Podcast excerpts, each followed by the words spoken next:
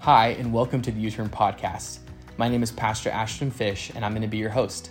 This podcast is designed for students to stay connected to U-Turn Youth Ministry. We often listen to a sermon or we have a special discussion. I hope you enjoy the episode this week. Well, here we are, U-Turn. This is the first episode of the U-Turn podcast. I'm so excited you guys are listening to this today. And this episode is going to be a little bit different because it's our first episode. Here we are together. I'm just going to do a little recap of our new series that we're starting in U-Turn called Chasing Love. Here's the crazy thing about Chasing Love. What I found is that so many people are looking for love, but they're actually not finding it. And so this is going to be a series about how to find God's love for you, and God does have his love for you. It's going to be a series not just about love, but also sex and relationships. Yes, I said it, sex, that three-letter word that makes junior hires giggle in the back row. Yep, we're going to be talking about sex, and in fact, that's how I want to start the sermon. So let's just dive right in. When I was younger, I wanted to get married. I wanted to have kids, and I was deathly afraid of dying. I didn't want to die. And especially growing up in the church, I would always hear, hey, Jesus is coming back. And when I heard about Jesus coming back, that made me go, man, well, I don't want Jesus to come back, if I'm honest, because I want to get married. I want to have kids. Basically, I want to have sex. I want to experience life. I want to experience all that God has for me. And here's what I found now, being 33 years old. Sex is a wonderful gift of God, and it's designed for the marriage context. And we're going to talk more about sex, but really sex is just the icing on top of a relationship with your spouse, but even more importantly, a relationship with God. God designed us to have a relationship with him first, and then everything underneath that, every other relationship would flow in perfect unity underneath there. And that's the most important thing that I want you to take away when we're talking about this series, is we can get lost in all of the questions about sex or different, what is this love? What is that love? What is relationships? But the most important thing for you to take away is that your relationship with God will make or break everything else in your life. How we have a relationship with God and honor him with our lives is going to affect every other relationship in our life. And so now let's talk about dating. Let's talk about relationships. What I want to encourage you, and I'm just going to shoot right now, I'm going to go right straight and shoot you with this. Be the right person before you find the right person. So many people are out there dating and they're trying to find out who they are, and they're ending up hurting people because they don't know what they want and they don't know who they are. Can I encourage you, before you date, before you try to get into a relationship, can you make sure that you're in a relationship with Jesus first and actually know yourself? I know this sounds weird, but be in a relationship with yourself. Find out who you are. Find out your values. Find out what God has for you, your unique gifts and talents. That is so important. So be the right person before you find the right person. Our theme verse for today's message, and actually the title of the sermon, is Blessed are the Pure in Heart. And that's actually a verse found in Matthew 5:8 that says, Blessed are the pure in heart, for they will see God. And so what does this mean? Basically, whenever the scripture talks about the heart, it's talking about your thoughts and your feelings. So blessed are people that have pure thoughts and feelings. I don't know about you. Do you struggle with impure thoughts? Do you struggle with your feelings? I know during the pandemic alone, my emotions were like a roller coaster at Magic Mountain. One day I was, woo, this is awesome. I get to be home more. And the next day I was going, the world's ending. This is horrible. What's going on? This is the worst time of my life ever. And I was constantly on this roller coaster of emotions. And I think that a lot of us were in this place.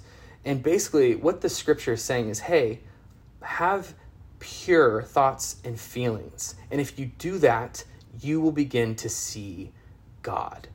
And so basically, what does it mean to have a pure heart? That's another question here in this passage. Well, to have a pure heart means this. It means to have an undivided heart. And so often in our culture today, there's so many distractions. I don't know about you. My heart is constantly divided, my thoughts and feelings. Again, when we're talking about the heart, we're talking about thoughts and feelings. And constantly in our culture today, I'm busy. I can literally be playing video games. I can be watching a YouTube video, and I can be trying to have a conversation with my wife, which normally none of those things go great. Or often I'm walking down the street and I have to have my AirPods in and I'm having to listen to a podcast, or I'm listening to music, maybe Drake's new album. I don't know if you're listening to that. It's not that great in my opinion, but hey, some of you might go against me for saying that.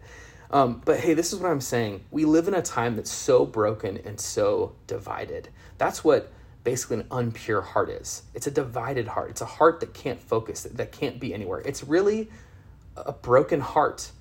An unpure heart is a broken heart. And so how do we have God mend our hearts? And that's what I want to talk about. Basically, it's this. When we have an undivided heart, when we have a pure heart, we can begin to know and have a healthy relationship with God and others. Just to give you another example of what an undivided heart looks like, an unpure heart looks like, it's like my daughter. She loves to put things, she's only 2 years old, she loves to put things in the wrong place. And so we have these 5-gallon jugs that we do for our water. I don't know if you drink water out of those 5-gallon jugs, but we have 5-gallon jugs of water. And when we're done, I put them on the ground. And then my daughter loves to put crayons and trash and food and all this nasty stuff. Recently, I found molding pizza in one of them for my daughter. And basically, it was just all this junk inside of there. It was this unpure stuff, this brokenness that was inside of this jug. And I think often that can be our life. We put all of these wrong things inside of our heart. Remember, we have these thoughts and these feelings that aren't of God. We're putting them inside of our heart. And then all of a sudden, when we want to put pure water in there, it just makes everything else gross. Our human condition is a broken heart, is a divided heart. And here's what I found, that when people have broken hearts, again, they're putting the wrong things in their life. They're putting broken things in their life because they're broken. And so I want to encourage you today. God has a promise for you that he wants to heal your heart. And when we're talking about chasing love and finding God's love and sex and relationships, the most important thing that you can take away, again, is having your relationship right with God first. Again, that will make or break the rest of your life, how you view your relationship with God. And here is a promise from God out of Scripture found in Ezekiel chapter 11, verses 19 through 20. And this is what God says, "I will give them an undivided heart, a pure heart, and I will put a new spirit in them. I'll remove from them their hearts of stone and give them a heart of flesh. Then they will follow my decrees and be careful to keep my laws. Then they will be my people and I will be their God." See, God promises to give us a new heart. In this season of life, man, it's just felt like even in my own heart, there's so many things that are desensitizing me. There's so many hard things that I'm hearing that's making my heart hard, that's breaking my heart. And God wants us to have a healed heart. He wants us to have an undivided heart, a pure heart. So why? So that we can begin to see God, so that we can begin to follow God's laws and his decrees, which means basically that we're following God's word, that we can be God's people. We can be God's kids, and he can be our God. So I want to encourage you this week to look at your heart. Examine your heart right now. How is your heart doing? How are your thoughts and feelings? What are you putting into your heart? Are you putting junk into your heart? How my daughter can put in, nasty stuff into one of those 5-gallon jugs. And here's what I found about people that have broken hearts and that are hurting themselves when it comes to their thoughts and feelings. They're not waking up in the morning going, "I want to have a broken heart today. I'm going to put junk into my life and into my heart." No, you don't think like that. You are just going through life. You're hurting, and so you're coping, and so you're allowing bad things into your heart, or you're allowing somebody to hurt you in a bad relationship. And you just find yourself in this broken place. I want to encourage you today. Jesus can heal your broken heart. It's blessed are the pure at heart, for they will see God. We can't purify our hearts, but Jesus can. And simply all you have to do is say, "God, I need a new heart. God, I need you to help me with my feelings and my thoughts." If you just simply prayed that prayer today and said, "God, you know what? I'm going to put you more into my thoughts and my feelings today. I'm going to let Jesus dictate my thoughts and feelings instead of letting everything else in this world dictate my thoughts and feelings."